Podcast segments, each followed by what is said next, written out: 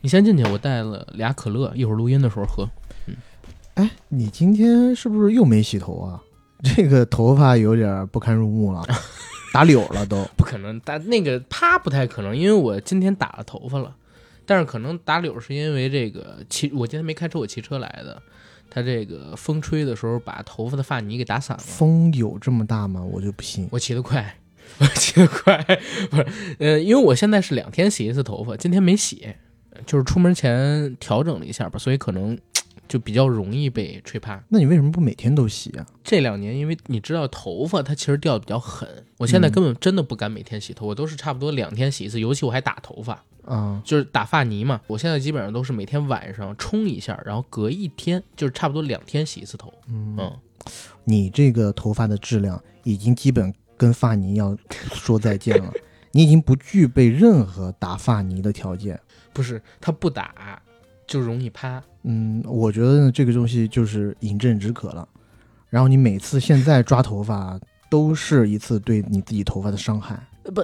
那你还好意思说我们？你现在站在顶光底下，就是你每次剪完头发站顶光底下，我都能发现，就是你这自来卷头发下的真面目。是，但是一定要科学对待。然后嗯我真的建议你不要打发泥了，而且坚持每天洗头。每天洗头，你知道要掉多少头发吗？我现在我很恐惧洗头发，你可以先从洗发水入手啊，嗯用一些固发防脱的洗 发水，然后尽量轻的去按摩头皮，这样掉的会少很多。像我们这种比较爱出油的，如果嗯不勤洗头发，毛囊被油脂堵塞，死的会更快。但现在哪有什么靠谱的固发防脱洗发水啊？我都试了不知道多少种了。你之前说的米诺地尔那玩意儿，我又不敢用。最近我发现了一款，你可以试试含咖啡因的洗发水，咖啡因可以抑制雄性激素里的 DHT，嗯，，对毛发的损伤、对防脱都挺有效果的。真的吗？呃，你你你之前有买过这种东西，有试过吗？我最近就在用一个德国的洗发水，叫欧贝清，是沃夫集团旗下的一个产品，德国百年老品牌了，效果不错，你可以试试。这个洗发水就是你刚才说的含咖啡因成分的吗？而且他们家在咖啡因防脱这一块儿，全球范围内也是比较领先的。德国工艺你懂的吧？嗯科学严谨，效果还是非常不错的。每天洗头的时候按摩两分钟再冲掉，让咖啡因能够直达发根，作用毛囊，帮你强韧发根，减少掉发。而且这个洗发水控油效果也非常不错，出油量能够控制一天，坚持使用，轻松防脱。哦，那我得去试试，怎么买啊？现在点击我们这期节目播放按钮下方的链接，即可到达产品电商页面进行购买，领取播客限时专属优惠。 OK。Hello，大家好，欢迎收听我们这一期的硬核说，我是主八甘。我是 AD，哎，非常非常高兴又能在空中和大家见面儿。嗯然后这期节目回到初心了啊！嗯，你来的第一期节目录的是啥？脱发，哎，对，现在两年半的时间过去了。对，嗯，你要问我防脱的效果到底怎么样？我其实是想让你说一下我，我说一下你，咱们这两年半过后，头发跟两年半之前比有什么变化没有？嗯嗯我自己的感觉啊，嗯，你的话，我现在看还好，但是呢，就是两个地方比较突出，就是额 角，额是，角比之前我第一次见你的时候要更往上了一点点儿。嗯，其他部位应该还行，只要因为你现在其实头发也长留长了嘛，，对，然后也经常做一些造型什么的，嗯所以还能 cover 的比较好。对我的变化，我自己明确的告诉你啊，嗯我现在，咱们俩刚认识的时候，我当时留的很短的头发，对吧？对。但是跟 AD 认识了一段时间嘛，AD 告诉我说，如果剃短寸的话，阳光直射我的头皮，可能对头皮也不是一个特别好的选择没错。但是你老戴帽子呢，又让那头发一不透直气，对一直空在里边蒸着，就是说晒也会晒死，雾对也会雾死对，怎么着都是个死。所以再加上我，我后来跟我现在的老婆认识了。嗯我呢也老觉得这个留短寸并不太好，外加嗯，额角越来越高啊。长得像土匪是吧？对，留短寸，我就恢复了以前在疫情来之前的发型，嗯就是把头发留长一点，然后会拿发泥抓一抓。嗯其，实中间 AD 也劝过我，美式 barber 风。是嗯 AD 也劝过我说这就是加速死亡的毒药， 嗯，这个所谓的千发万泥 不能要用发泥，就像我们这种油头型男士，嗯又是对你的油性头皮多一重损伤。哎，现在怎么讲呢？就是我已经做好准备了。我最近嗯一直在关注什么正强假 防脱呀之类那种，植广州发的啊呀什么对的，嗯这呃植发不关注了，嗯，植发已经完全不关注了。一会儿咱们详细来讲。但是我最近确实有在看这个所谓的假发类的短视频，植发不关注，我觉得你是一个进步，嗯，因为不我再自己骗自己。我为了做这期节目，我嗯跟我上海那哥们儿通了个电话，啊，呃，我了解到了一些关于植发、啊关于假发的一些，不能说内部信息吧，反正是一手信息。嗯很可惜啊，我本来是想把他邀请到跟我们一起聊这期节目的，嗯但是他因为人在上海嘛，嗯，所以由我代为给他传播一下。嗯，他手里的知识，对吧？是的，造福一下众人。然后我观测你这两年的变化，其实也比较明显。啊、我找了一张，咱们俩就是刚认识没多久的时候，那会儿办，呃，就是当时咱们参加过，你还记得吗？有一个某平播放平台在广州举办的一个活动，嗯，然后咱俩当时一起去的。嗯，我看了一下那张照片里边咱俩的近照，你的话，我自己感觉额角那两侧也有点变化。嗯，嗯，然后再同时，我也发现有一个问题，你现在的顶光危害啊，嗯，可是越来越明显了哟。哦，啊，就是尤其每次你剪完头发，大概那一礼拜的时间里边，嗯只要我来找你录节目，有顶光打下来做节目，我会感觉对面的人很璀璨嗯，啊，我觉得我自己观测哈，我还算保持的比较好。嗯嗯，至于你说顶光不顶光这个东西，这确实是我之前一直就是我为什么会走上防治脱发这条道路，嗯也是因为顶光的一些问题嘛。嗯嗯，我觉得你在最近一段时间观测到的是，因为我又重新使上了米诺地尔，快脱期了到狂呃脱期， 它会有一段狂脱期吧。嗯但是因为我其实我回想我这两三年以来，就是嗯第一次遇到神医。那个杨鼎鼎全大师傅，自从我的师傅教导我完以后，呃，两个东西我发现我很难去坚持。第一个就是那个非那雄胺，那个是抑制你雄性雄性激激素的嘛的对所以我吃了一段时间，我也懒得吃了。呃，还是想保持本我，就是一个自然的状态比较好。嗯另外一个呢，就是这个米诺地尔。米诺地尔纯粹是因为我比较懒，然后我我的生活习惯呢，就是我早上起来会洗洗澡，嗯如果早上起来嗯洗完头发、吹干头发以后，又涂上米诺地尔，其实会感觉你还是油油的，有点不舒服。没错，之前你跟我推荐过米诺地尔之后，我曾经买过一瓶，嗯然后喷。可是你知道吗？那个米诺地尔喷上之后真的好难受。啊，你比如说，它让你出门前喷，嗯还有就是睡前喷。对，出门前如果是冬天，你要戴帽子。那会儿我头发都还都比还都比较短啊。嗯，它喷完之后头发是油的，我就特别恶心一件什么事儿，那个米诺地尔会粘到那帽子上，对你知道吗你？就不能戴帽子。对，不戴帽子你特有凉。嗯然后到了晚上，你睡前如果喷，我又我又感觉，因为米诺地尔其实是有一点像油的那种介对质，它半天都干不了。是那谁洗睡觉的时候不希望自己的枕头是干干净净的，头皮是干干燥燥的？嗯对，你喷完米诺地尔之后，你现在你躺到大概一小时之内，如果你去躺到枕头上，我我都会下意识觉得枕头会变得特别的脏，会有一些黏呐、或者长时间用了以后会有点黄的那种，还有点异。味。对，所以异味倒还好吧，我不知道，反正我之前用过那段时间米诺地尔的时候会有这种感觉，所以我就彻底不用。对，所以其实我自己，呃，哦，对，还有一点嗯担心狂脱期，所以彻底不用。啊，嗯这但是我还好，因为我之前用过一段时间，嗯确实我知道它的药效在那个地方，但是嗯后来呢，因为就是各种懈怠，嗯也就没有用了。嗯嗯、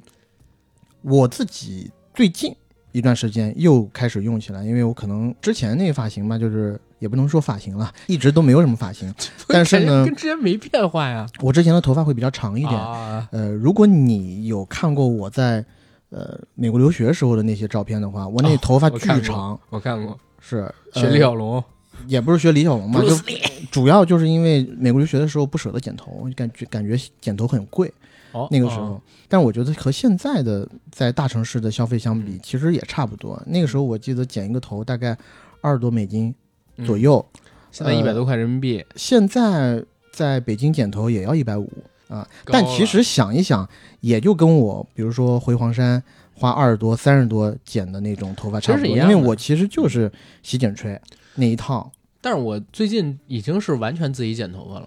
就现在你啊看到的头发都是我自己剪的。我是没你那手艺嘛。对，我是从疫情期间就开始锻炼出来的。嗯，，对，回想最初时，就是因为我有一次心血来潮，嗯啊我自己给自己剪头发，然后剪的呢就比较短，因为你知道就，你很难控制那个长短嘛对。，剪大概呃留头发的时候大概是四五厘米，我当时想自己给自己剃一个不是四五厘板米啊， 寸，嗯，四五毫米，没有，不是四五毫米，我肯定嗯不会剪那么短，嗯反正就剪的比较短了。嗯 Anyway，我理想中我自己给自己推的应该是一个圆寸，或者甚至最次最次是一个板寸，比较木讷的板寸而已对。但是我当时推完以后，然后我稍微抬起来望到那个我家的镜子的时候，我心里一惊，因为我怎么不认识镜子里面那个人啊？ 那个人当然是梅西，好陌生， 那个人好陌生，那个人呃有一瞬间让我想起了那个秦昊， 就是《隐秘的角落》里面的隐秦秘角昊。落里，当然，我这个说的稍微夸张一点啊，嗯主要就是因为我发现，哎，剃秃了一块儿，也不是剃秃了一块儿，就是当你那个 呃剃秃了一面儿，特别 就是头发特别短了以后，然后我家那个厕所灯又是吊在顶上的，嗯嗯是是顶浴霸光一嘛打，我心想，哇，我第一次发现。我颅顶那块儿好像有点稀疏哦，Oh my god！在那一个瞬间，我真的我整个人就是僵在那个 地方。我现在可以回想到我那个时候的心境啊，那是几几年？呃，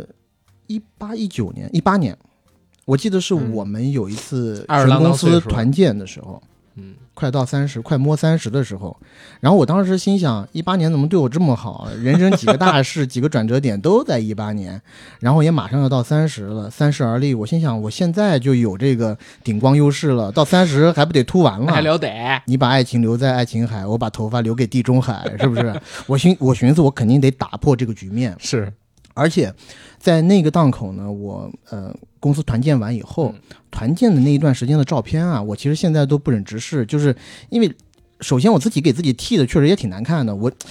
我当时也搞不懂为什么就鬼迷心窍了，我为什么就得省那么几个钱？对，我也记得也我很纳闷儿，我记得我最开始的动因就是因为周围有一些朋友跟我说，因为我之前啊一直是剃袁冰那种圆寸，你知道吗？就是啊剃完了以我后这也大叔里边那真种的，跟袁冰差不多，那你真是做梦了，啊非常俊 朗你。要正视你自己，我之前在一八年之前，你知道吗？嗯，从来没有人说我像黄轩，说你像陈宝国、说我像袁 冰。袁斌啊，对那个袁是最尊一近的出来是最近那个特别移花俊朗袁斌吗？我哥，你这这你太有病了，我哥。但是呢，自从那一次以后，我吓到 了，我真的很害怕，我怕成为怎么说呢？九孔，哦我怕成为九 孔，九就是孔疯狂的石头，赛车，疯狂的赛车里面那个九孔。啊然后又加上一八年后期好像有一个什么出差，嗯，呃，对，去金马。哦，我对当时你知被道吓到了，在金那儿，啊马那个盛会，嗯我要和那么多不认识的人觥筹交错去 social，在那个 social 场上，我要成为一个花蝴蝶，我不想成为一个秃蝴蝶，不知是道你吗当？时如果真的是秃子的话，啪，全场目光都在向你聚集啊！呃，应该也不会吧，我、啊我怕别人把我认成蔡啊，明也亮、是在这个行业里边，确实有不少人是秃子，对吧？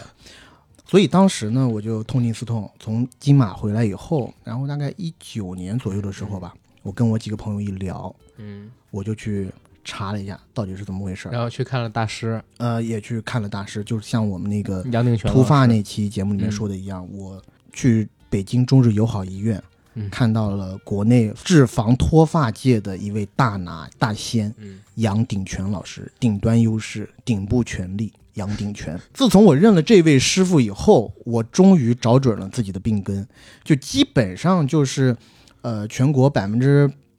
六七十，我不敢说全部，大概嗯六七十的男性在中年阶段都会遇见的一个问题，就是雄性激素脱发。啊不是真的有百分之六七十吗？我到现觉在得都不有认差不多，我觉得有差不多，因为我周围有好几个朋友，尤其有几个是情场浪子来的，嗯，那有多浪，那真的是浪嗯的没浪边没儿。边儿，之前有一期节目里面也聊过，他之前在美国学习工作过大概七八年，嗯人家在德克萨斯工作的时候，就可以用 Tinder 这些小软件啊勾搭上圣路易斯的。啊，这当然呢，这品道德品质是败坏的，只是对说对呃，他凭他的一这些皮囊还是有一些优势的啊，是实打实的来讲。嗯但是在近年来，他回到国内以后，我大概有两三年没跟他见面了。第一次跟他见面，他住在我家住了一一宿，嗯吓到我了。他头发很长，嗯，而且也像你一样是用抹奶发油头，抹发蜡的，嗯他是直接也是大背头。嗯，当然了，因为他生的确实还是稍微俊朗一点，尤其他的脸是腰子脸，你知道吗？ 就是长型我知的道，我腰明子白脸，明白，头也不扁，挺帅的，对，嗯不扁。但是当他洗完头以后，那一刻我疯了，嗯而且他也是在我的那个厕所里面发出了一声惊呼，他说：“我靠！”说 A D，你家这个灯怎么正正好在我头顶上？我说是啊，这是不然呢两个洗手间的，可能我家的灯也比较低啊。嗯他说他第一次体会到了听我们那期节目里面的那个痛苦。我说快打住，他的那个程度嗯比我之前看到的要恐怖的多。不是他头呃，但是因为他头发很长，平时就伪装的很好。他头发很啊长，伪装的很好，但是刚洗完，头发一根根立住，嗯，然后你然后那油也都对然后消了。呃，sorry，刚洗完头发开始趴下来以后啊，油也没了，嗯然后灯一打，嗯，我发现他头顶上那一 些啊，就是怎么说呢，就感觉有一些像稀疏的钢钉。你去过那个建筑工地吧？当然了，就是在水泥没封顶之前的那些钢筋很可怕。这是什么时候？这朋友什么时候来的？呃，二零年底，二零年十月份他从美国回来，我明白，然后他到现在为止也在炕吗也也在抗，做一些无用的抵抗。 ？OK，我之前是我自己一直从小到大吧，嗯，对，脱发这个事儿是有困扰跟担心的。嗯因为从小在我婴孩时期，我就记得我爷爷有一头特别明亮的，皎白如月光一样的头。嗯然后我还记得我奶奶家，然后她那个沙发当时有单沙发，还有连背的那种长沙发嘛，嗯有一个单沙发，它靠墙的那个位置，然后在它沙发顶部有一圈发黄的地方，哦，我一直都不知道它为什么会发 黄。就是你爷的头枕在那 儿的。对，直到我后来慢慢回想，我想起哦，我爷爷经常坐的那个沙发，然后看电视，嗯。他头会枕在那个沙发背儿的后面，可能会碰到那面墙，导致那个墙有的那块黄黄的东西。然后我小的时候还特别喜欢闻我爷爷的帽子，一种很病态的爱好这太病态了。但是我有一说一，我以前我爷爷啊、嗯，戴那个绿色军帽，我爷爷也是那种他戴蓝色的工人帽，他那个绿色军帽里头确实也是有一股非常浓重的头油味儿，对，雄性之气。每次他打开那个帽子的时候，我都感觉从里面 蹦千出了一军万马，蹦出了一匹狮子，啊对， 来千军万马，我靠，都是从战场上回来的。真的，这当时真的啊厉小的害时候召， 唤术，我爷爷因为有这个，然召后唤术头 狮。然后这是我爷爷，我二爷爷也脱发，哦我二爷爷也脱发。然后我我二爷爷平时我跟他生活比较少，但是我就记得我二爷爷跟我爷爷有一特别不一样的地方。我二爷爷他真的是地方支援中央的发型，他会把周边的这个头发留得好长，嗯，然后像一扇铺盖一样嗯盖在自己的地中海上面。我们高中的物理老师就是这样。对，然后这就又说一好玩的事儿，我二爷爷他本身是一个大学的校长啊、嗯当然他是个大专的校长啊。 ，OK，所以他本身可能还需要这些东西，嗯而我爷爷呢，他就完全没有这种顾虑，他已经是徐峥了。我哦从小见到他的时候，他就已经是徐峥，就全都是光的那种感觉。然后因为这件事儿，我妈其实从小就很担心，说：“哎呦，阿甘不会以后也秃了吧？”嗯他你爷爸还爷好对吗我爸关键还好， ，OK，然后我妈他们这边也没有这一针儿，嗯所以等到我二十五六岁的时候，我妈就说：“哎，阿甘不可能秃了。”嗯啊，不可能出来，因为他听我爷爷他们说，我爷爷二十岁就秃了， 然后我二爷也没隔几年，嗯，然后看到那我二你十非，常危险，我讲真。哎，然后看到我二十五六岁的时候还好，我妈当时心里边特别放心。有一次我还记得，她跟我姐夫我们一起吃饭聊天儿，她说这小谁谁谁，就我的小名儿啊。说应该没什么问题，你看他到现在头发还挺好的，然后他爸也不秃，对不对？他应该不会。可是没想到，时间到了二零一九年，问题就出来了。哎，时间会证明一切的，二零一九年日久见人心。我从这个公司辞职，嗯全职出来做自媒体，然后时间就多起来了嘛，我就开始健身。我半年的时间减掉了差不多七十斤，嗯，然后随着我减肥，我发现一个问题，就是我怎么头发越来越少？这特别明显的在那半年的时间里面嗯变得很少，为啥？第一是洗头发，因为我我那会儿每天都去健身房，就变成嗯每天都洗，是，掉的特别的多。嗯第二一个是，我自己感觉随着自己的肌肉啊，嗯，增长就增长，这个额角就越来越高，越来越高，越来越高，嗯跟茅台一样高的不能再高，三四层楼了，操！啊，我自己就开始感觉到这个脱发的问题，于是我我就开始买那种无硅油的洗发水儿。嗯中间我去过一次医院，嗯然后大夫跟我说。不能确定，因为我那会儿时候，说实话，头发还是挺浓密的。他跟我说：“你呢，你先用这个无硅油的洗发水试一嗯试，然后看看有没有好转。之后的话，你可以定期再过来。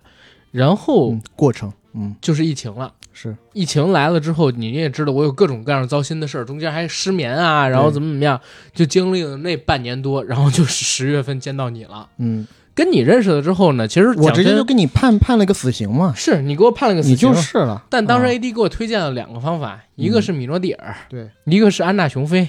这两个方法嗯不是两个方法，明确的来讲，它是一个方法，嗯就是两个东西是要混在一起用的。对，但我就效明果确最的好告诉 AD 了，嗯，安娜雄菲不可能，不能是安娜雄菲是压雄性激素的，我不非可那雄胺啊，非非那雄胺，非嗯，那雄胺，不好意思，嗯非那雄胺是压雄性激素的，这玩意儿我不可能尝试的，嗯，对吧？这怎么可能是这种东西？试着试着，万一把自己给试废了怎么办？嗯，我就当时一口胆小啊，我不不是胆小不胆小的问题，是这个东西我们家三代单传，嗯，对吧？谨慎，仅剩我一枝独苗，我不可能用这个东西把自己这个雄性激素往下压的啊！我对这个东西还挺看重，所以当时我就跟 AD 说：“我说你说这东西就跟痴人说梦一样，想让我用。 OK，” 然后米诺地尔呢，就是刚才两个问题，第一个是狂脱期，而且米诺地尔真的不是对每一个人都有用。我当时真的在网上搜了好多关于这个米诺地尔的文章。再有一个就是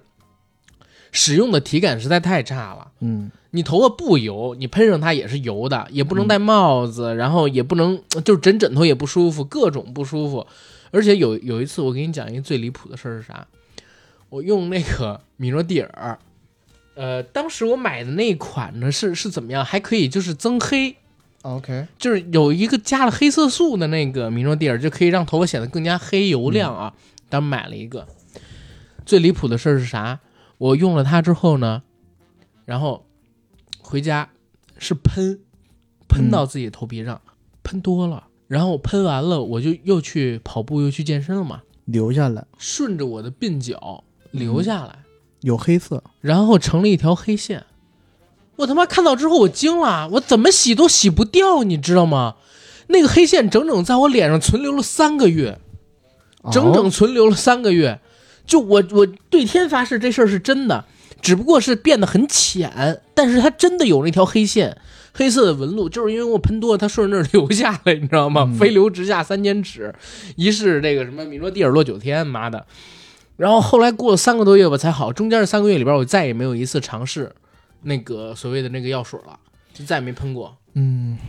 我现在听你的这些经历啊，就是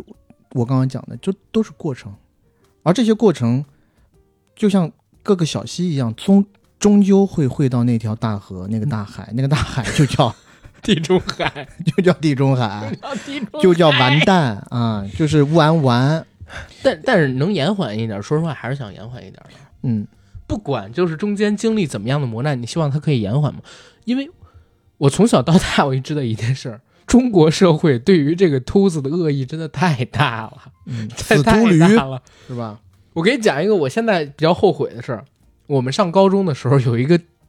地理老师，姓吴。那个地理老师就是地方中央中央的那发型，就像我刚才说我二爷爷那样，他会把两侧的头发留得很长，嗯，然后结成绺之后就比较长了之后，让它像一个铺盖一样盖过来包，裹进去，哎，盖住自己这个稀疏的中央前半截的这个中央。盖住之后呢，就会显得头发多一点嘛。其实也没多多少，你还是能看出来。尤其风一吹啊，随风飞向自由是方向。就像一个旗帜在招展嘛，就是我没们错高中老师就是这样，然后我们就给他起了个外号，非常有侮辱性的外号。嗯我们同学们私下里会叫这个老师吴老二。为什么叫吴老二？是因为出自宋丹丹老师的小品，就像俺们隔壁那吴老二，瞅我一眼就浑身发抖啊。嗯他为什么叫吴老二？我忘记了。但是你知道，我们私下里所有认识的老师里边，包括那会儿也特怪，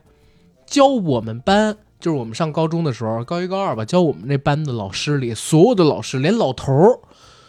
纯白的头发，但都根儿根儿紧立的，只有这个二三十岁的青年男老师，他的头发全光，嗯，他头发就是出现这种地中海造型，所以我们就会拿这个东西嘲笑他。那再长大一点，我就知道身边上大学的时候就已经开始有同学开始脱发了，我们也会悄悄的笑话他，这人头发怎么这么少？可是没想到这事儿最后就落在自己身上。嗯中国社会对秃子的这个恶意真的好大。你比如说，你看你老外，他没头发，你觉得好像国际社会对他认知也都比较正常，不会有什么人在背后就是低低的声音讨论他。包括中国人看见在中国大街上走一老外，如果是秃子，你也觉得挺正常，甚至觉得还挺有型的。是，可是我不知道为什么，包括我自己都有这种想法。当我看到一个中国人秃了，我第一感觉就是想笑，他适合做一个喜剧演员。我觉得这可能是首先啊，我在这十几二十年的这个我们的流行文化当中，嗯，啊有很多喜剧演员是秃子，有葛优老师、葛优、徐峥、徐峥、郭冬临。郭冬临，对。第二也不个足呢，就仨呀，呃，我觉得还是蛮多的吧，就是在一些电视剧当中，但是他们的形象可能比较的突出。嗯，第二个，我们自古以来一直都有“身体发肤受之父母”的这一个嘖千古金句吧，而且以嗯秃头不笑，以前有一个刑罚正经的，就是把你头发削掉。啊、是是，对吧？像这种刑罚，这这侮辱性的嘛。嗯而且以前说你是秃子什么的，这都是说你，呃比如说说的狠一点，就是说你，哎呀，你肯定是做了一些什么伤天害理的事，嗯，上天才给你降下来这道惩还罚。有一个是和尚才剃嗯秃子，对对吧？所以种种原因加在一起，可能我们这个呃中国社会啊，对秃子的既定印象就比较的偏颇。我讲真，有的时候我挺羡慕日本。嗯就是日本对于这个所谓的秃头这个事儿，不但没有歧视，在他们的古代啊还特别尊重。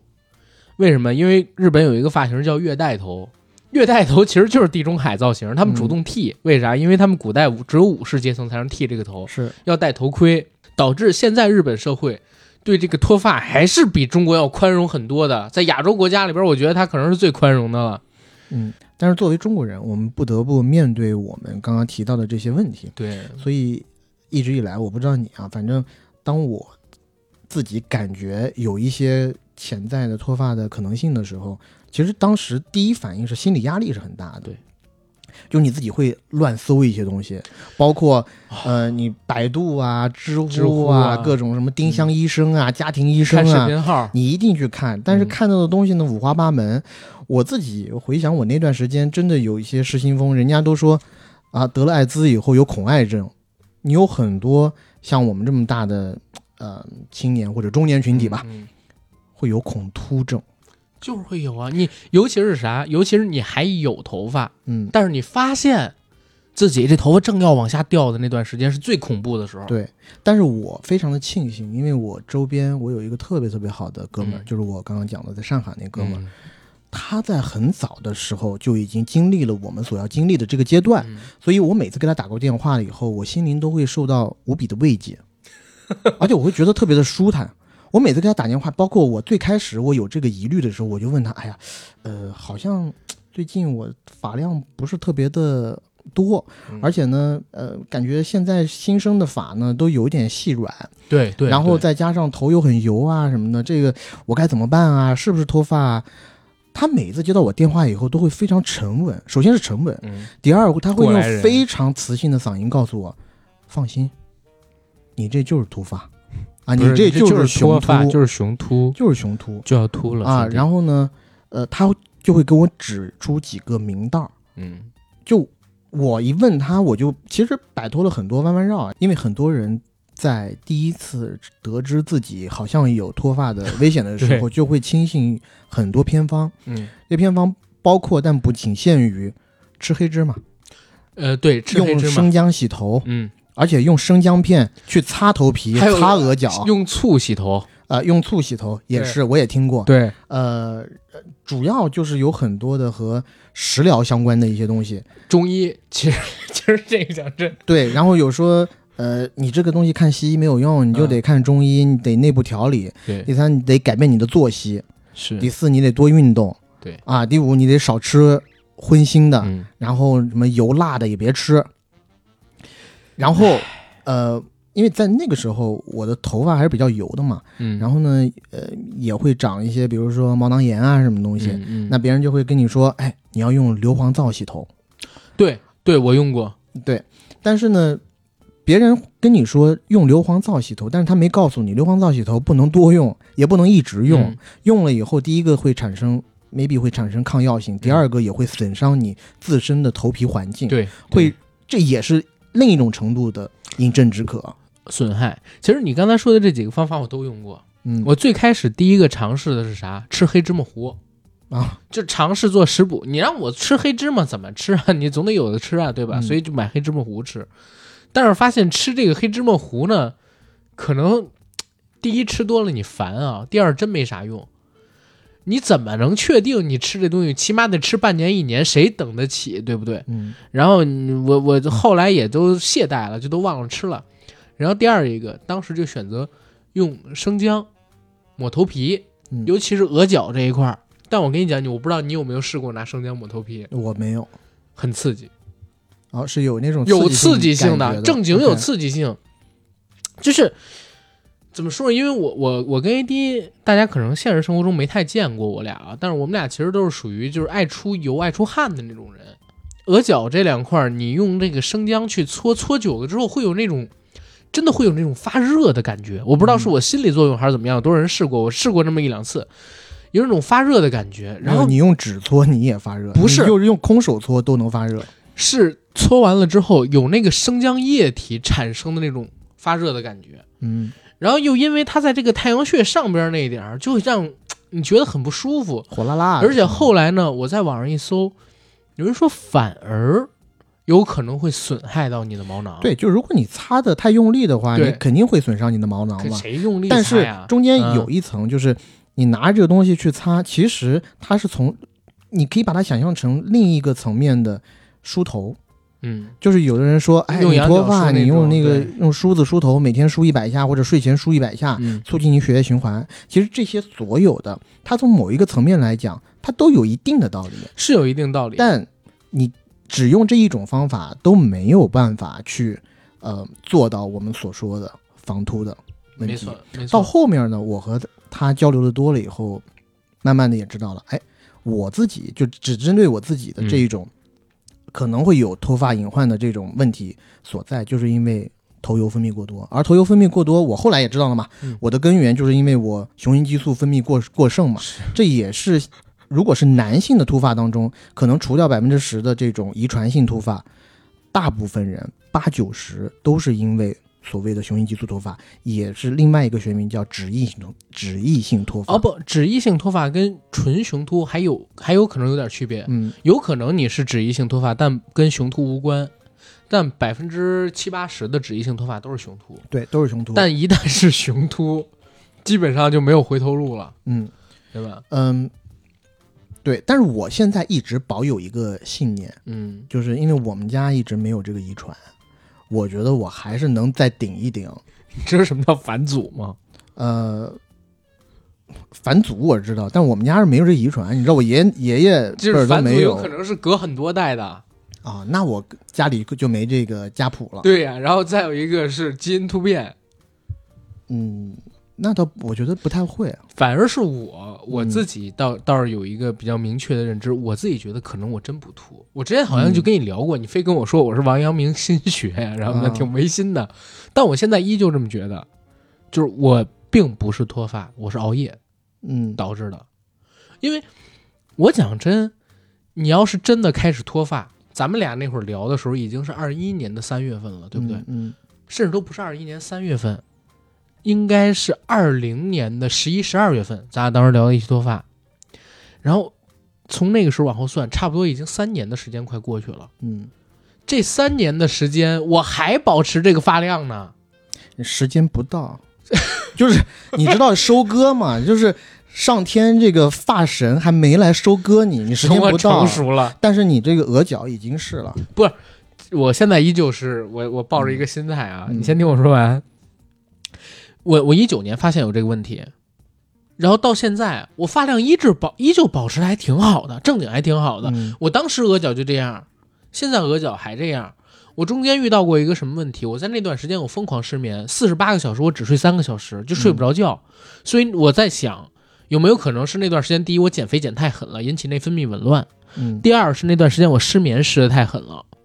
然后导致我我脱发。但是那之后，其实我头发并没有太脱，我自己感觉我过去这三年的时间里边，额角只是稍微高了一点点，并没有真的有比较大的变化。我自己现在真的不觉得我是脱发，而且我讲真，我这两年保养的特别好。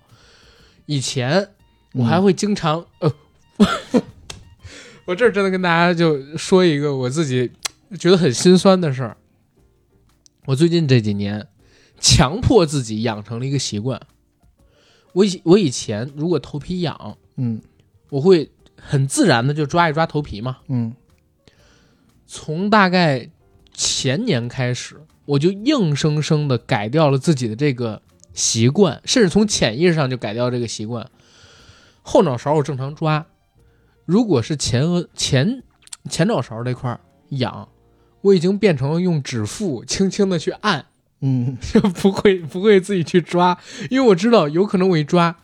就是有几个毛囊的几根损毛失囊的，损失就掉下来，所以我现在都是你轻现在已轻经地非常锱铢必较了，挺好的。而且你知道，就比如说梳头发，嗯，我现在只会用那种很粗很粗的那个那梳子去梳。啊你要知道，你用那个发泥弄完了之后，你要拿头发梳一下才能打成那个嗯形象嘛。以前我没有脱发困扰的时候，我的梳子可能都是贴着头皮去做这个造型的。从去年开始，我不是重新开始打头发了吗？嗯，我现在都是啊虚浮的吗？虚空浮吗虚空的，然后轻轻的去天哪理这个发型。你也太过于注重不是了这个，真的是只有你有脱发困扰，会担心掉头发的人，才会每一个事儿做的这么细节，就是轻轻的拿指腹去按你头皮瘙痒的地方。，我我觉得这个应该能引起很多人的共鸣。我不知道你是不是这样的嗯，嗯我倒还没有像你 啊？这样子，就是你还会抓，嗯、首先头皮没有那么瘙痒，就偶尔嘛。我说，偶尔就是正常啊。然后呃，我们家里的梳子就是它，也不是那种特别粗的那种，嗯就是那种呃，你看过的嘛，就是那种像理发店里用的啊，那种很大的那种，对，但就是正常的梳子，正常的那种梳子。嗯、因为我跟我那个上海的朋友啊聊了很久啊，他就告诉我就是随意。因为有一段时间，真的我也是很注意自己的作息啊，包括吃的东西、啊，作息改不包了括什么东西啊，吃的也改不了。但这些呢，就改了也没用，因为他告诉我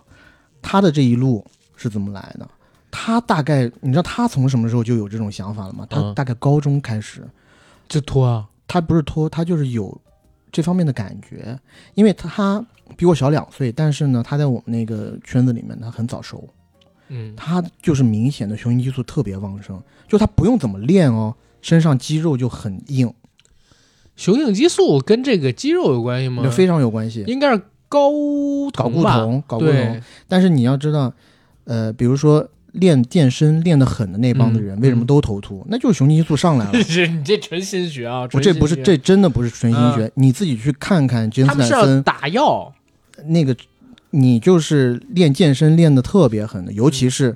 呃，我之前之前之前看的一个那个文章啊，嗯如果比如说练深蹲这种动作，啊，深蹲以可以刺激，刺激大腿肌肉群，而且也可以刺激雄性激素对对，的的发出。练深蹲是可以提高性能力的，因为会大量的促进你的这个睾酮，然后让它产生出来。嗯、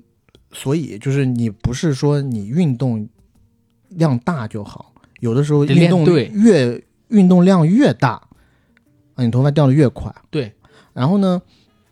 还有一个就是，嗯、如果你的我们刚刚讲脂溢性脱发嘛，嗯如果你的脂溢性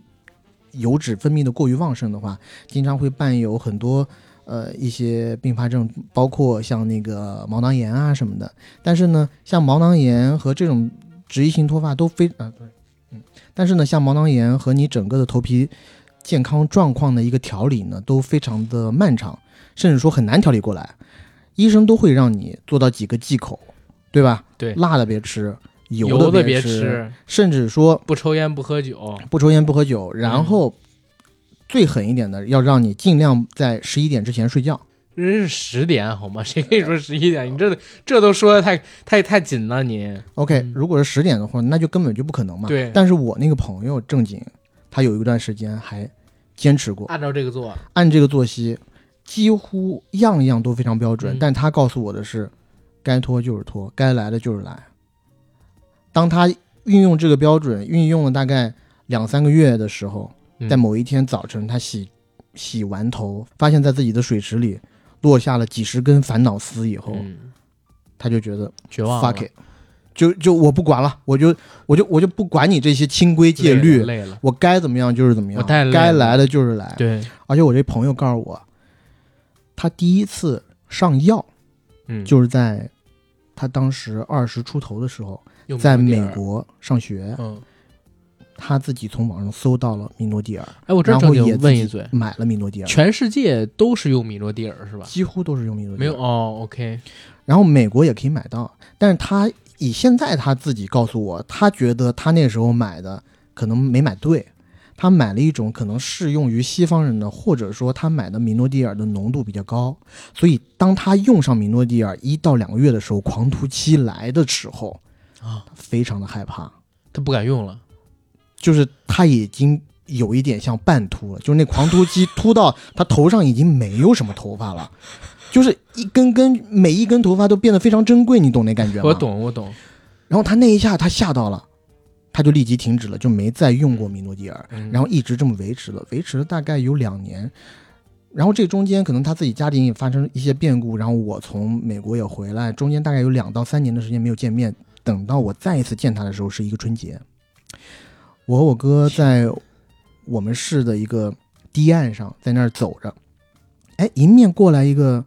朋友，哎，远处一看似曾相识，但是呢，我又不敢认，因为他戴了一个很大的帽子。你知道，有一段时间那个圆顶的礼帽啊，尤其是像嗯嗯韩星很喜欢戴那种帽子，嗯他戴了一个。权志龙，嗯，对，然后远远远的走近，我发现哎是他，我就跟他打招呼，他第一反应是想躲 我，我就想哎你别躲呀、然后走近了一看，我发现有点不对劲，怎么就了？是你正规来讲你戴帽子，但是你额角会会有一些发鬓角，对你可以对，看到的嗯，但他没有，他整个脸非常的干净。嗯，然后我这时候我特意就是斜眼啊，余光但应瞄该到了不他至的于啊瞄到了他的那个后丘部，就是后枕部，啊啊发现他后枕部也是光的，我才发现哦，他是不是剃了个秃子，剃了个秃头，嗯剃了个光头，不能说剃了个秃头，嗯嗯剃了个光头。嗯，他看四下无人，他把帽子摘下，告诉我，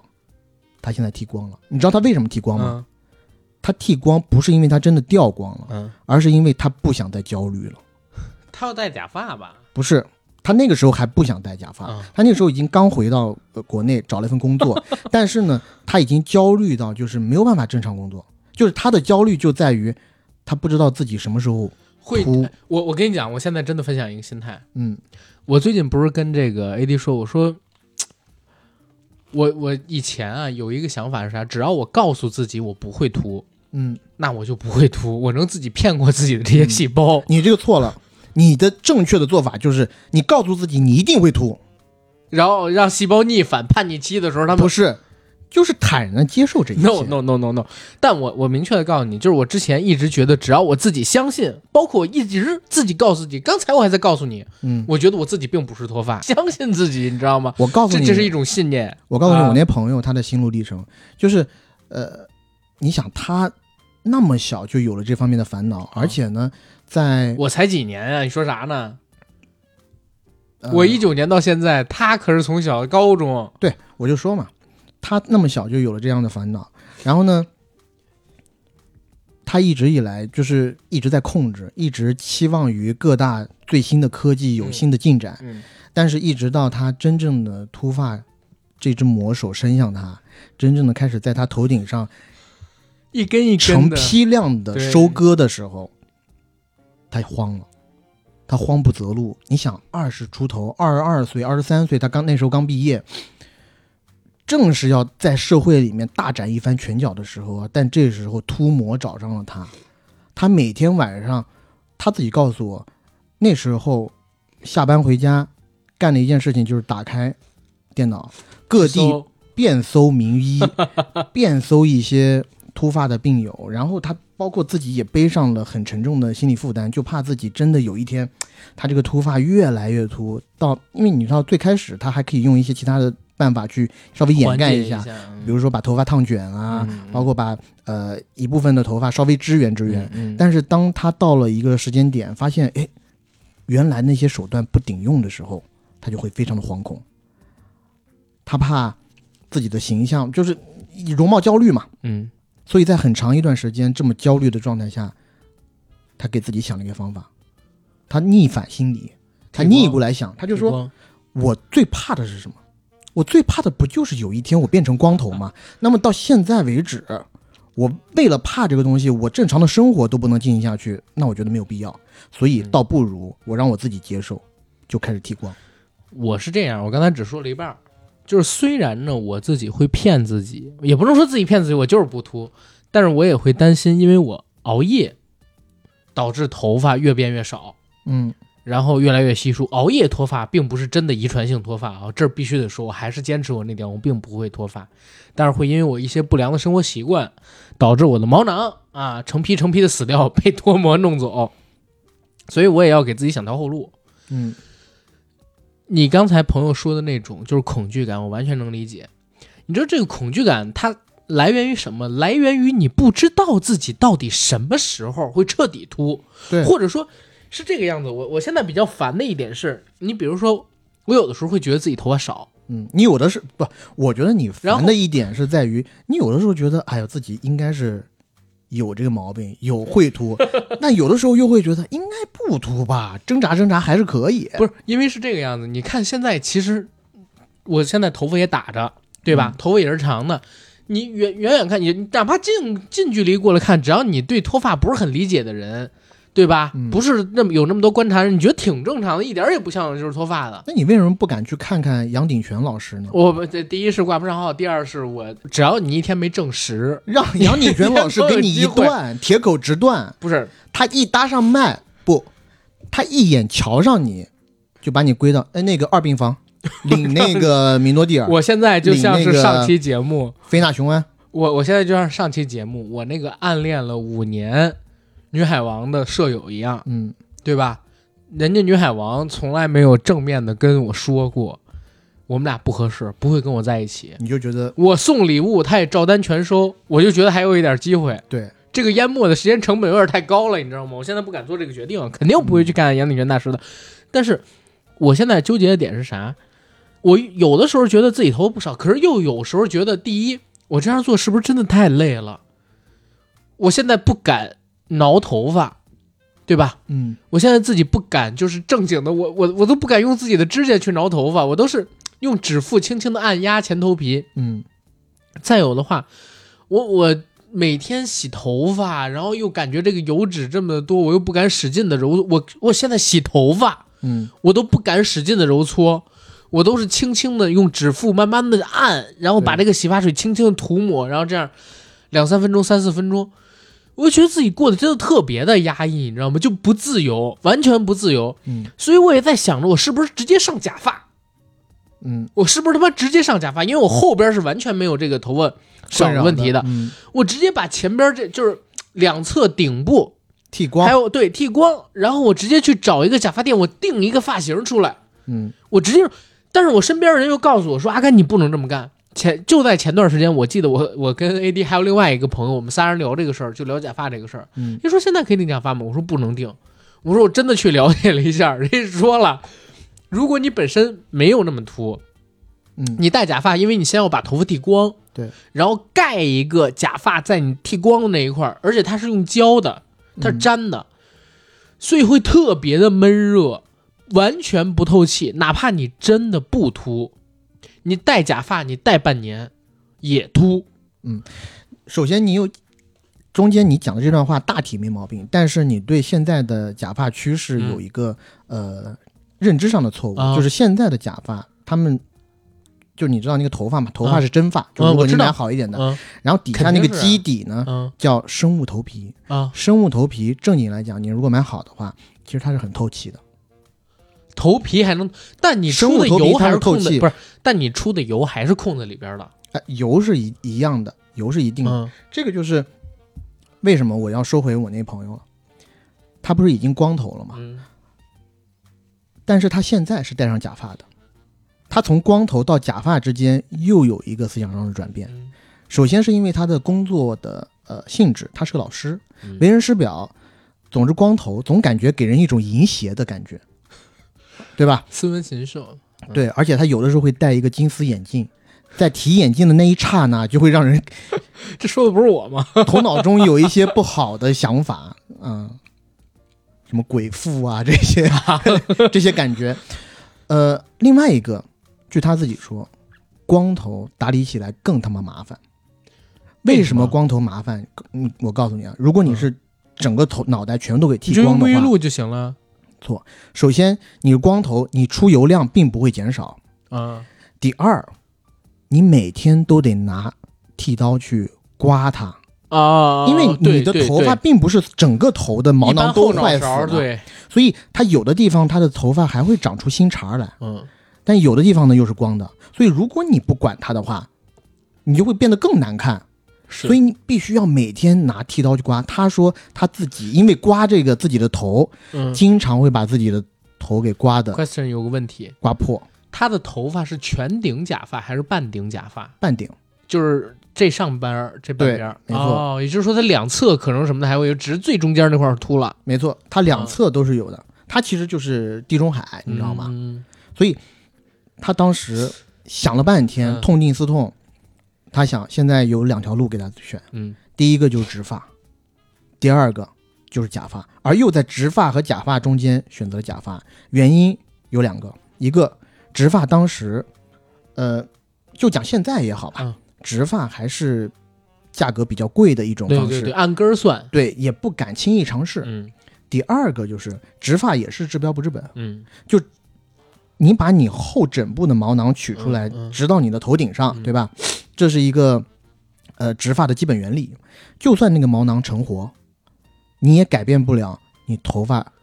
头顶出油的问题。但有一个问题你知道，嗯，就是啊我跟 AD 我们俩之前就有聊过植发的这个问题，就是把你身体其他地方的毛囊，比如说后脑勺毛囊挪到前面来，它总量其实并没有变多，嗯，然后可能能撑个十几年再没。但是你知道最近我看到好几个艺人，我明显看到他们植发的痕迹。嗯第一，首当其冲啊，李亚鹏，嗯李亚鹏 就是天天，现在他已经不喊惊蛰对谷雨，已经不喊这个了，天天跟他老婆就是啊嗯，卖茶嘛，海哈金喜，对、嗯他们俩跟涮火锅、卖茶呀什么的，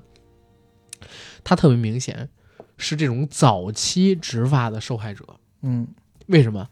就李亚鹏去见杨紫那一期，我不知道你看没看过，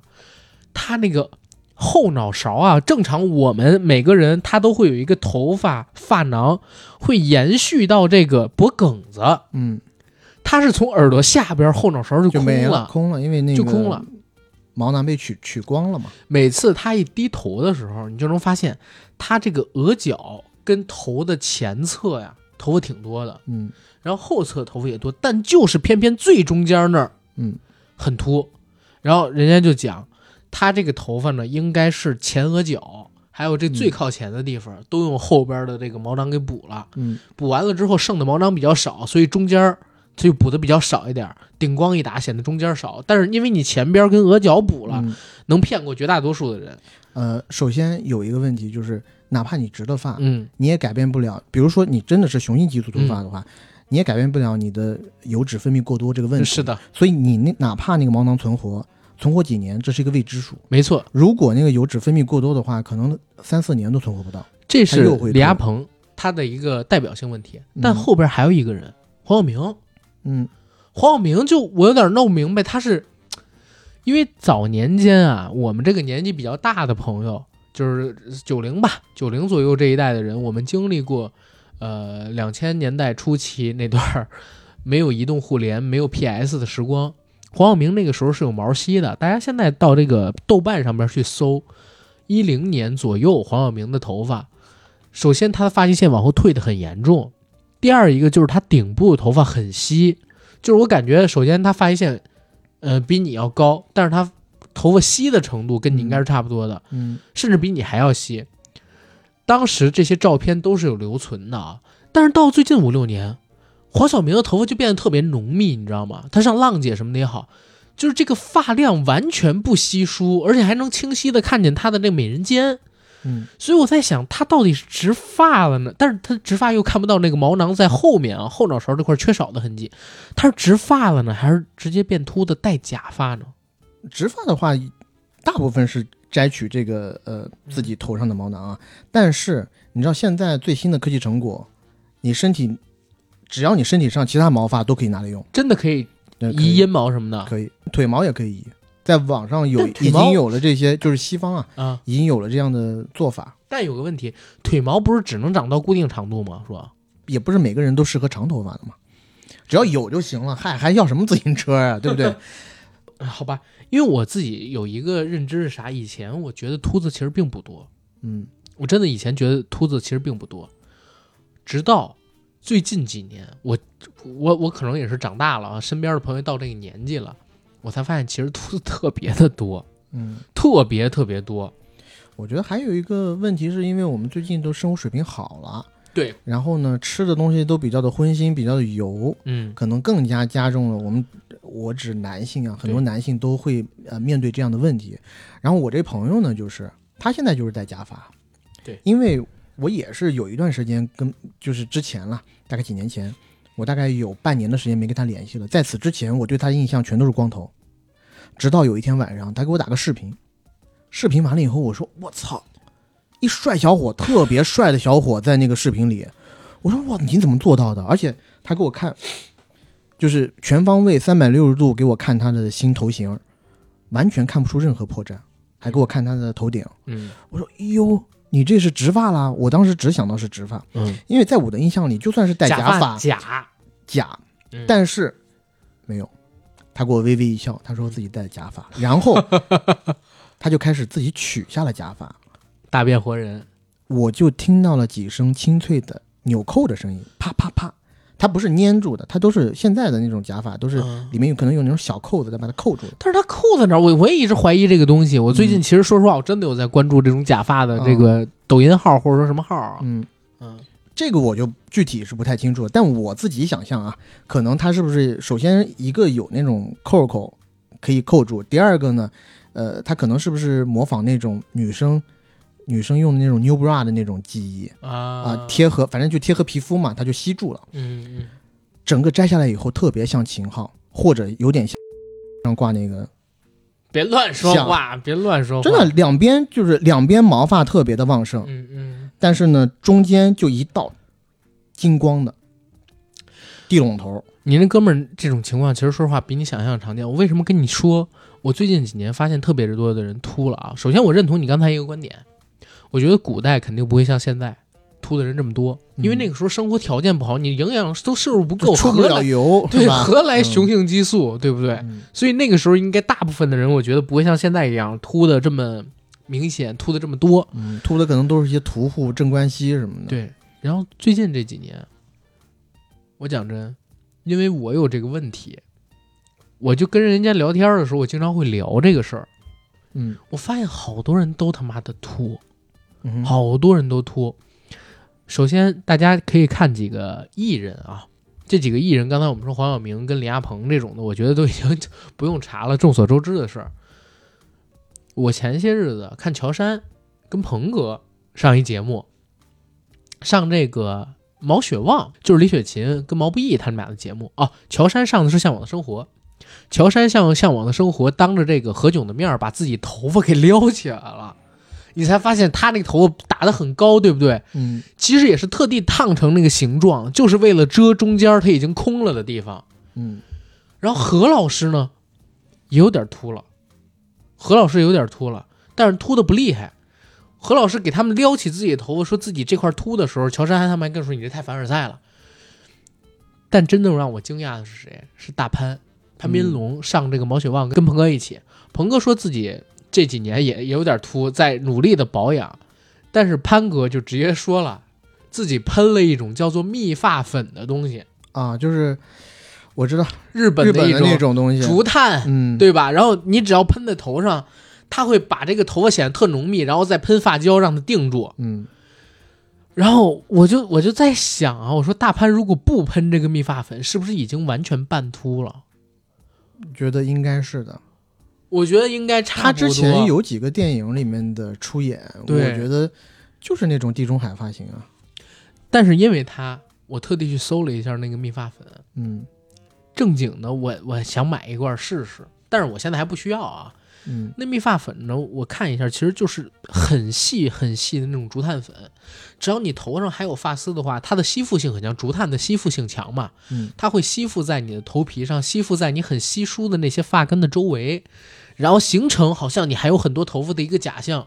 但是讲真，那玩意儿用起来挺贵的，嗯，因为你一罐儿用不了多久就是用完，它单瓶儿其实没多少钱，但是你要天天用，这个成本还挺高的。哎，所以呢，嗯这个我们要讲回性价比这一点。嗯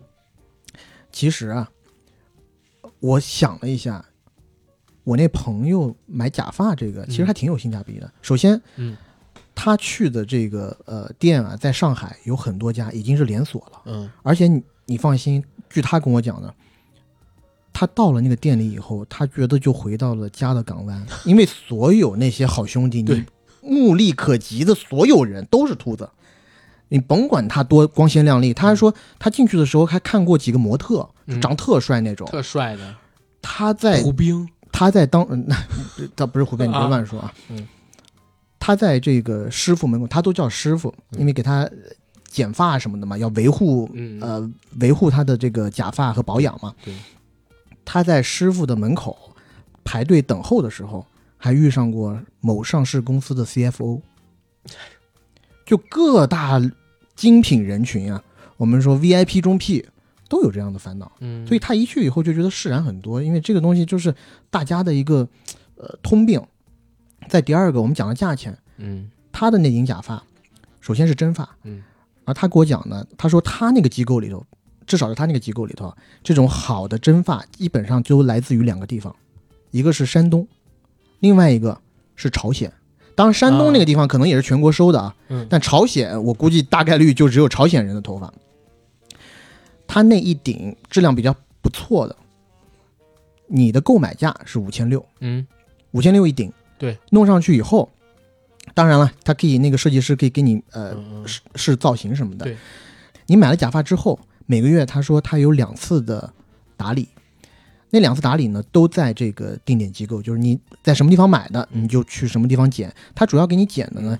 他不是剪你假发啊嗯，他就剪你旁边的那些真真头发，发让它对保持一致，保持一致。嗯然后呢，假发呢，它也会涂一些抗氧护化发素抗氧化剂对什么的，倒不是护发素了，因为因为假发那啊个头发对对是死的嘛。对，但是我也在担心这个问题，因为它一直暴露在阳光下，没多久嗯它会完全干死的，那个假发就会变枯啊。到至少现在为止看，他说应该还都还 OK 的。那他而且他那顶假发已经用了大概一两年了，哦，那还可以，这相当可可以。你以说相当5000可以，相当可以，保养一次的费用是九十八块钱，你想其实比我们去出去就是剪头个头发的钱嘛。还便宜。说的我现在就想剃了，我操！我觉得就应该剃，你知道吗？ 就是呃，反正他跟我说了这么多，就是告诉我。你要放宽秃心，没有什么嗯可怕的，嗯对，而且他也帮我诊断了诊断，他说我这个嗯离真正到他那一步还他妈远着呢，对且且远着呢，我们可能还有开玩十笑年呢。啊，我大概有十年的好日子的光景 吧，然后再到他这一步，但我讲真，如果我头发到了那种就是很明显的比较稀疏的时候，我会自己选择把它剃光，然后直接去戴假发的。我不会等到真的无药可救，就是已经快彻底看不见的那个时候，只剩下三四根的时候再去弄假发的。对啊就是我不会这样的。基本上所有人都是这样，对，而且他还跟我讲到一个例子，就说他当时去试假发的时候，他一开始也没有动定心思，就说嗯我一定要戴假发。这个东西呢，他说他那个机构不能叫做是假发行业，而说应该是服务业，他卖的就是个服务，因为我操！他一过去以后，那个师傅跟他说：“呃，咱们先别谈钱，你也先别断定，你就光看这些个呃图画呀、照片啊，嗯你先别选，你先坐在这儿，我先给你做一个造型。嗯”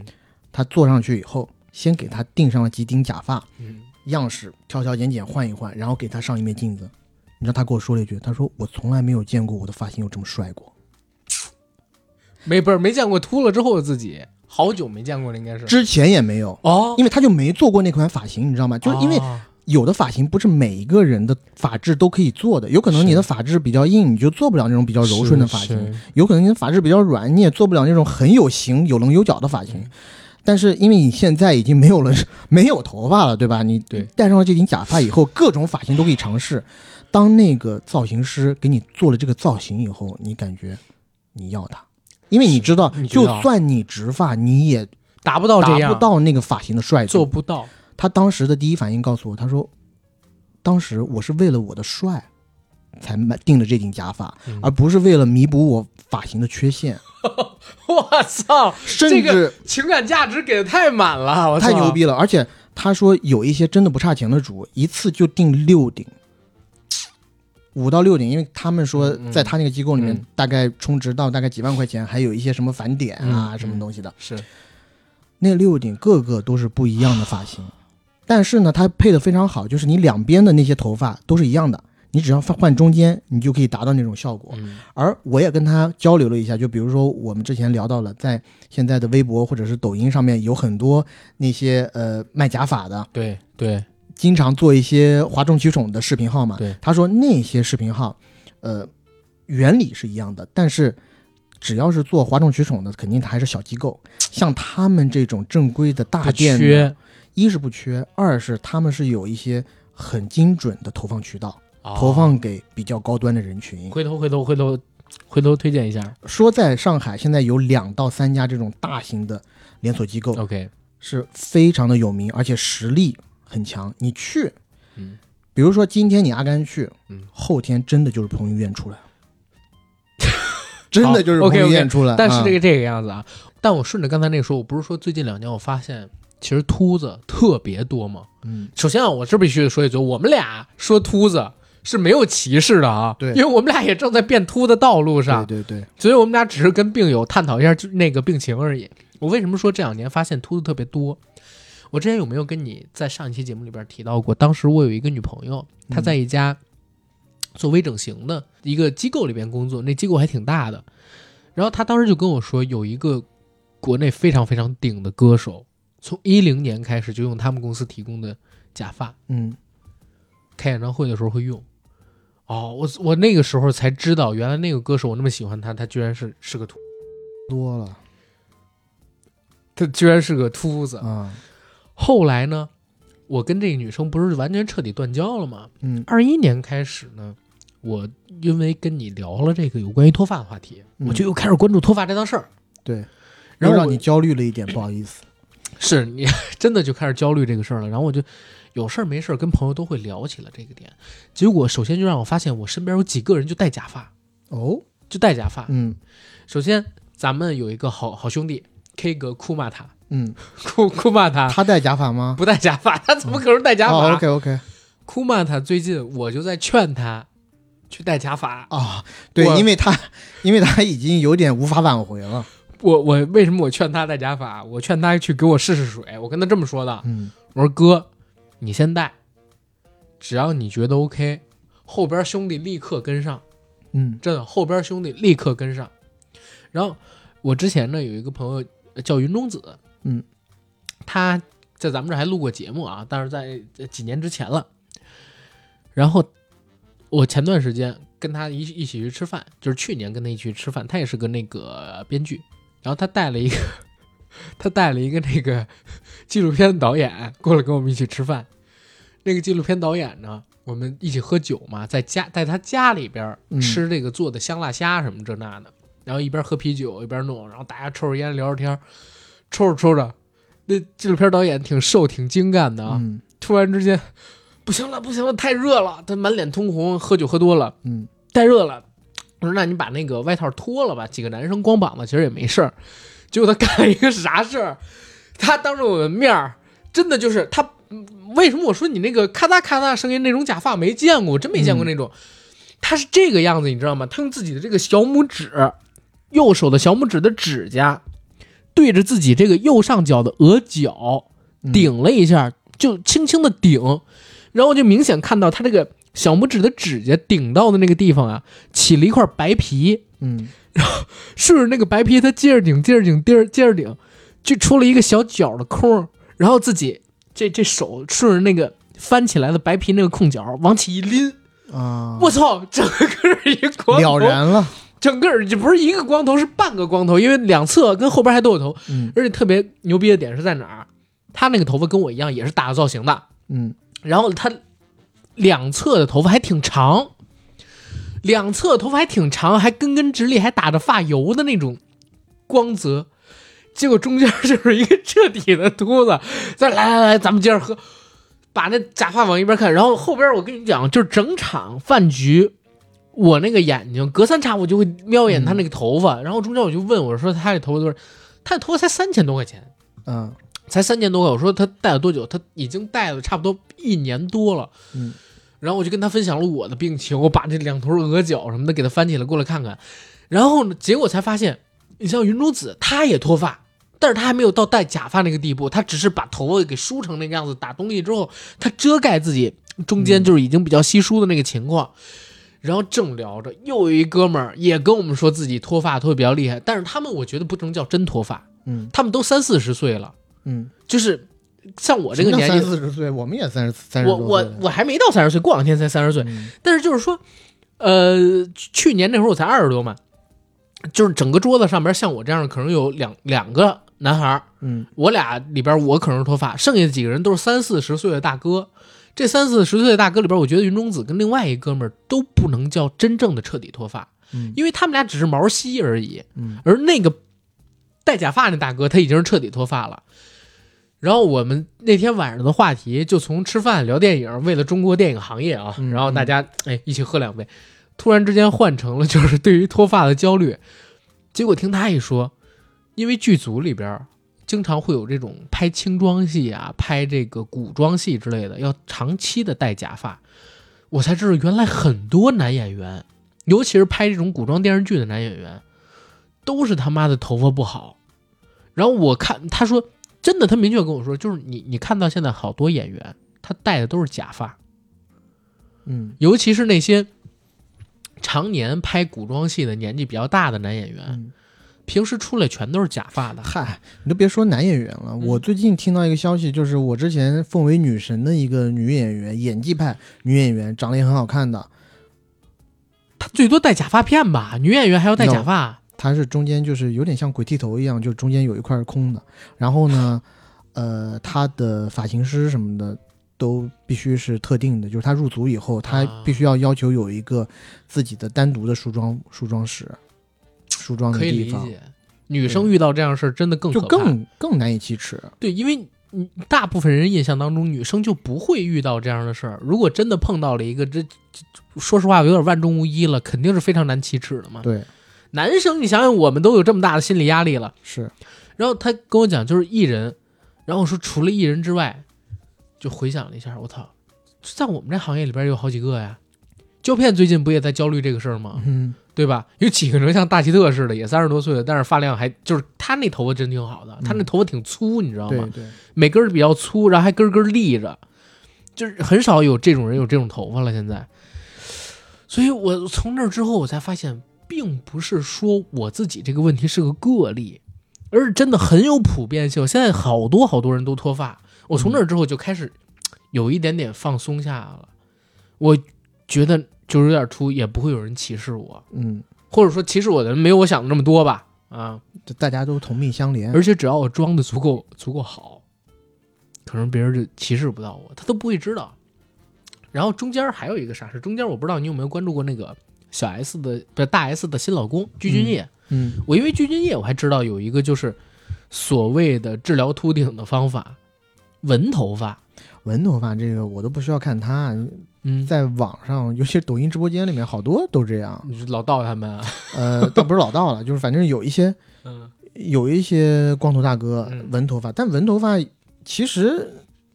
挺容易看穿的，你只有在远处看对才看不出来。而但且是纹头发看脸，对，而且很奇怪，特别看脸。纹头发也改变不了一个问题，啊嗯就是你如果是光头的，纹头发首先它必须得是光头，纯光头，对，你光头也挺难打理的。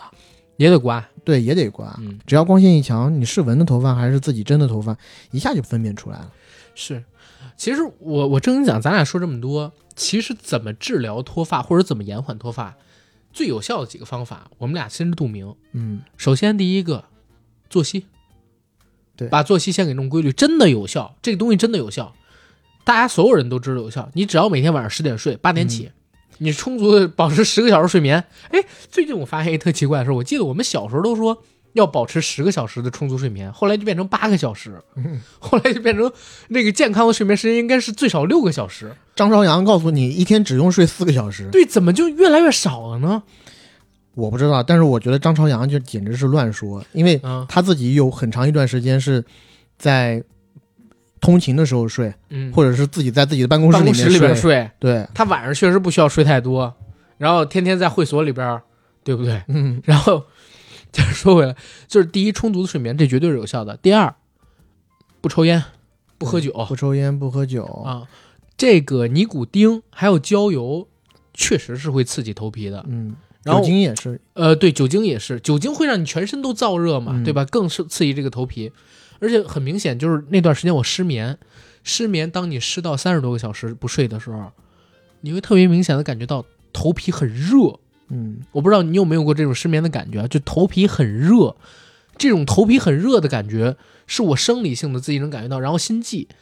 所以我会想，是不是那段时间我的整个毛囊也在受着这种头皮热的这种煎熬？就是你如果是休息不好的话，首先全身抵抗力会降低，对，然后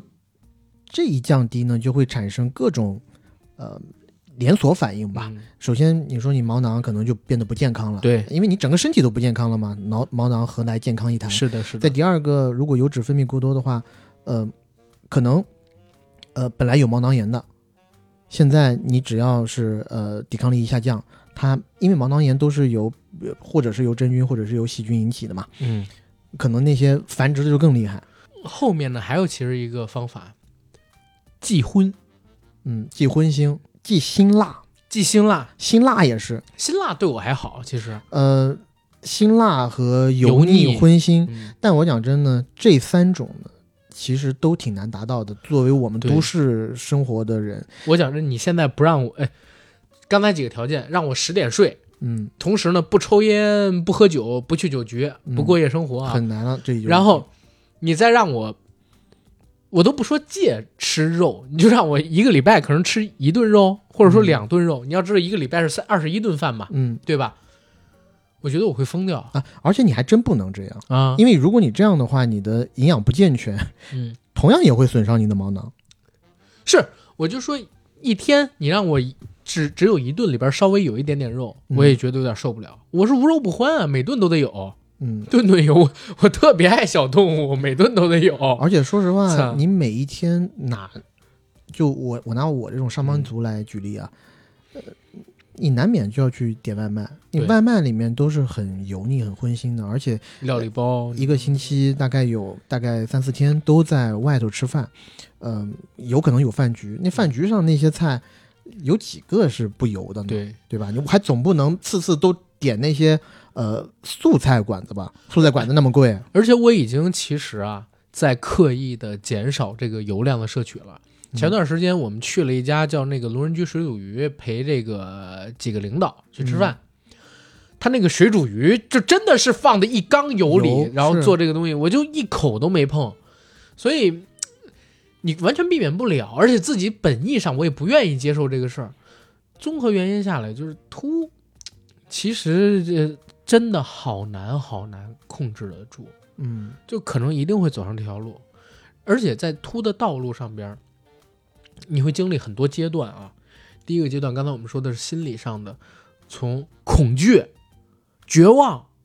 然后再到慢慢的跟自己和解，慢慢的就是坦然接受周围人异样的目光，对你歧视的目光，再到、呃、如果你能看过什么变成无政府情绪的话啊，你再变成这个比较平和的、比较 peace 的啊，就是对所有人啊都可以笑着接受的这样一个状态，生理上其实也有很不好的体验，因为你长期的出油，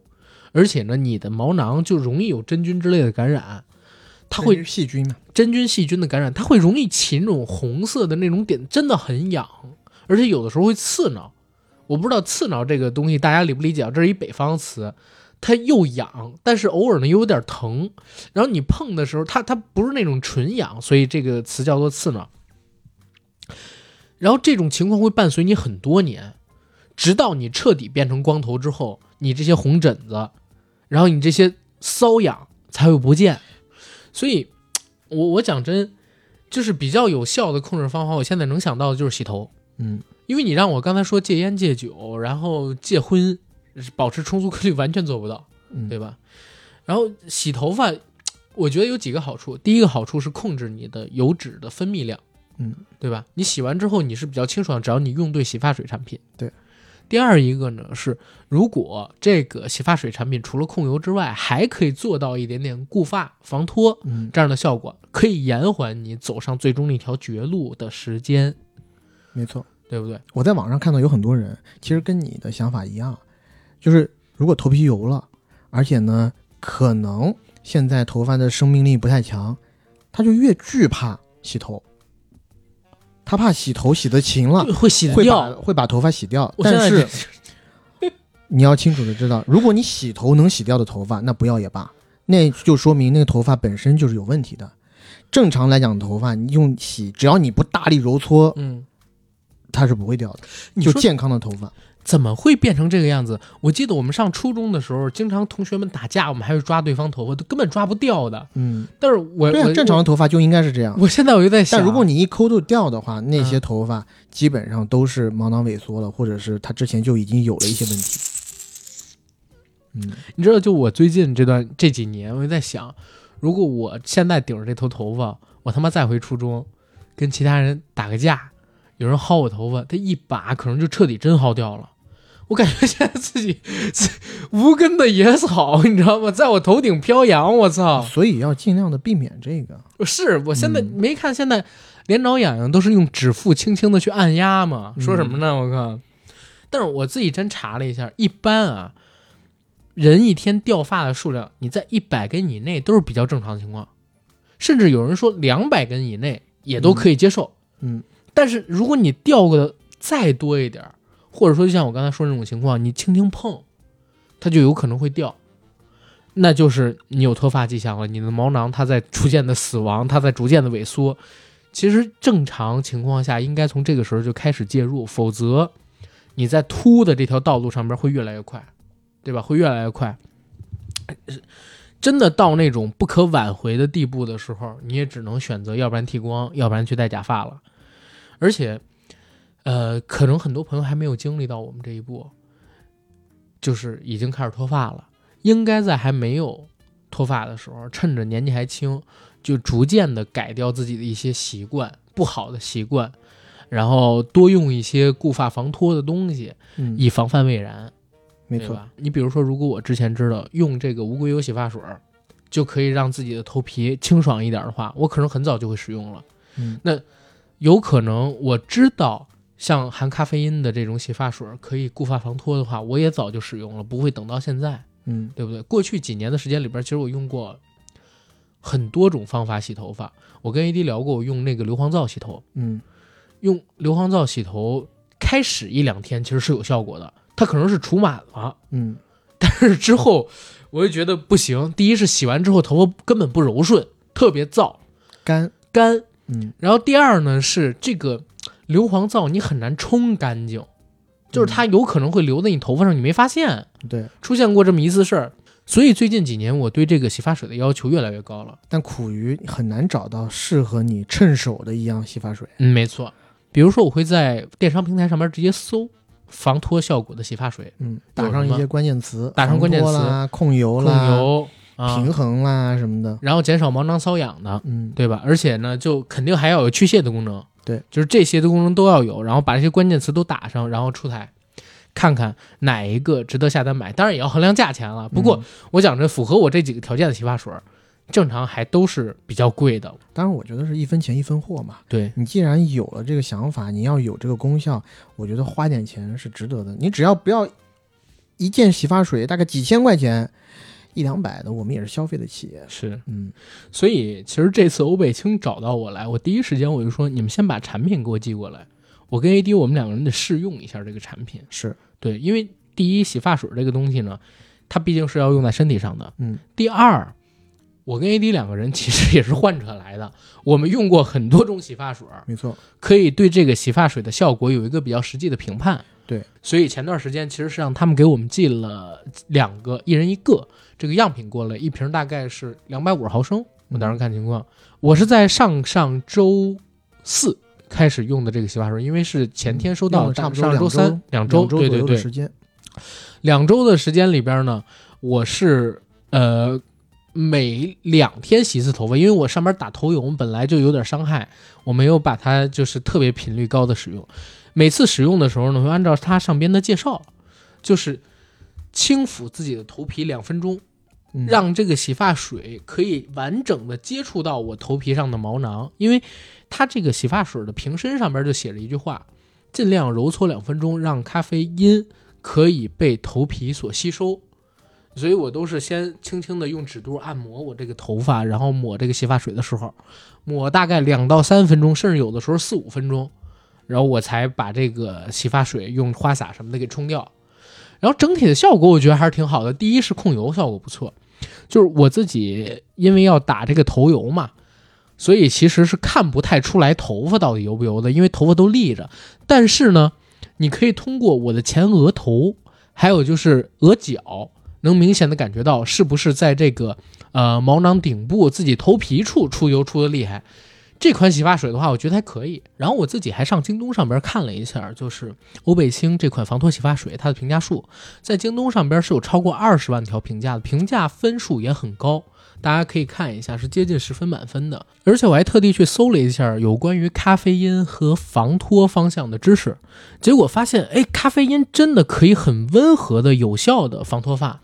你比如说，现在大家在网上也可以找到啊，就是为什么会出现脱发，是因为雄性激素会在这个前额头顶毛囊里边一种化学元分的催促下生成 DHT，就是叫做二氢睾酮，这是损害毛囊的元凶，会直接对我们的毛囊产生损害。然后随着 DHT 浓度的增加，毛囊的生长会被抑制，越来越明显，所以就会秃，头发再也长不出来，就是毛囊早衰、毛囊坏死什么的。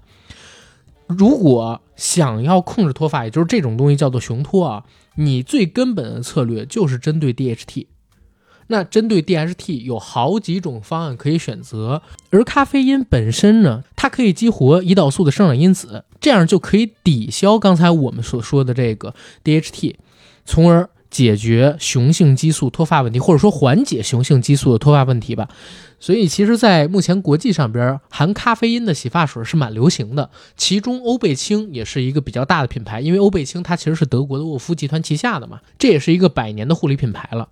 所以刚好我们有这样的一个机会，可以把欧贝清这个我们觉得还不错的洗发水品牌介绍给大家。嗯希望有脱发症状的可以尝试，嗯，如果没有脱发症状的呢，也未尝不可，防患于未然。对，而且还有我们硬核说的专属折扣，对吧？比你在京东上边直接买的价格是要便宜的。没错，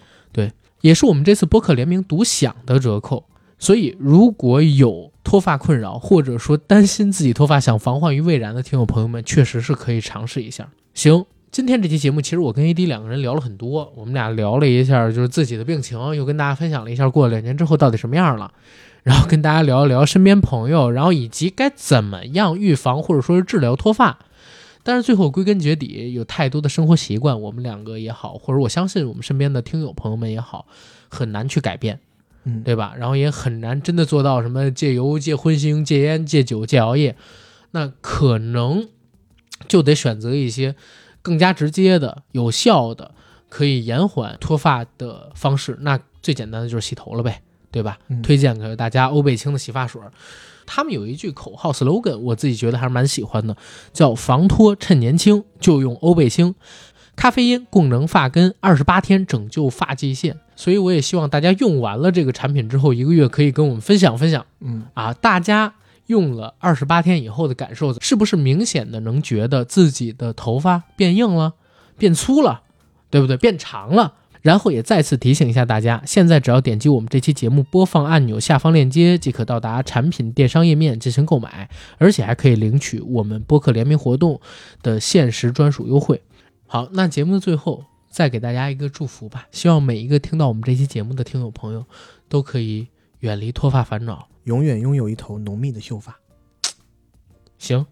那这期节目到这儿，谢谢大家，拜拜。拜拜。